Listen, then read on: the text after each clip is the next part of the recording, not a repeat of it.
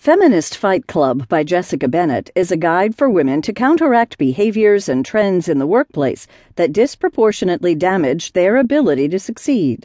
Bennett's outlook on feminism was shaped early in her career by regular meetings with other women to discuss obstacles and share their successes in what they called a feminist fight club.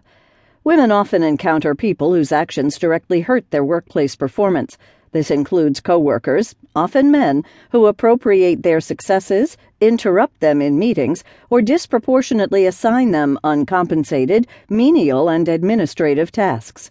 Adequate responses to these behaviors avoid direct confrontation, but emphasize that the woman's treatment has been unfair or based on gender stereotypes.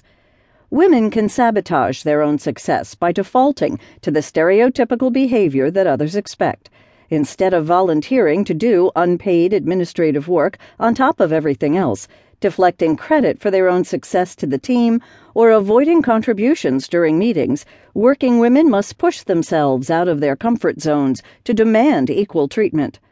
Unequal treatment of working women is sometimes accompanied by judgments from coworkers and bosses who use sexist language to justify not hiring or promoting women these judgment traps, such as saying a woman who is persistent is a nag or demanding that women smile more often, can be subverted by women who can describe their assets and emotions in rational language that removes stereotypes.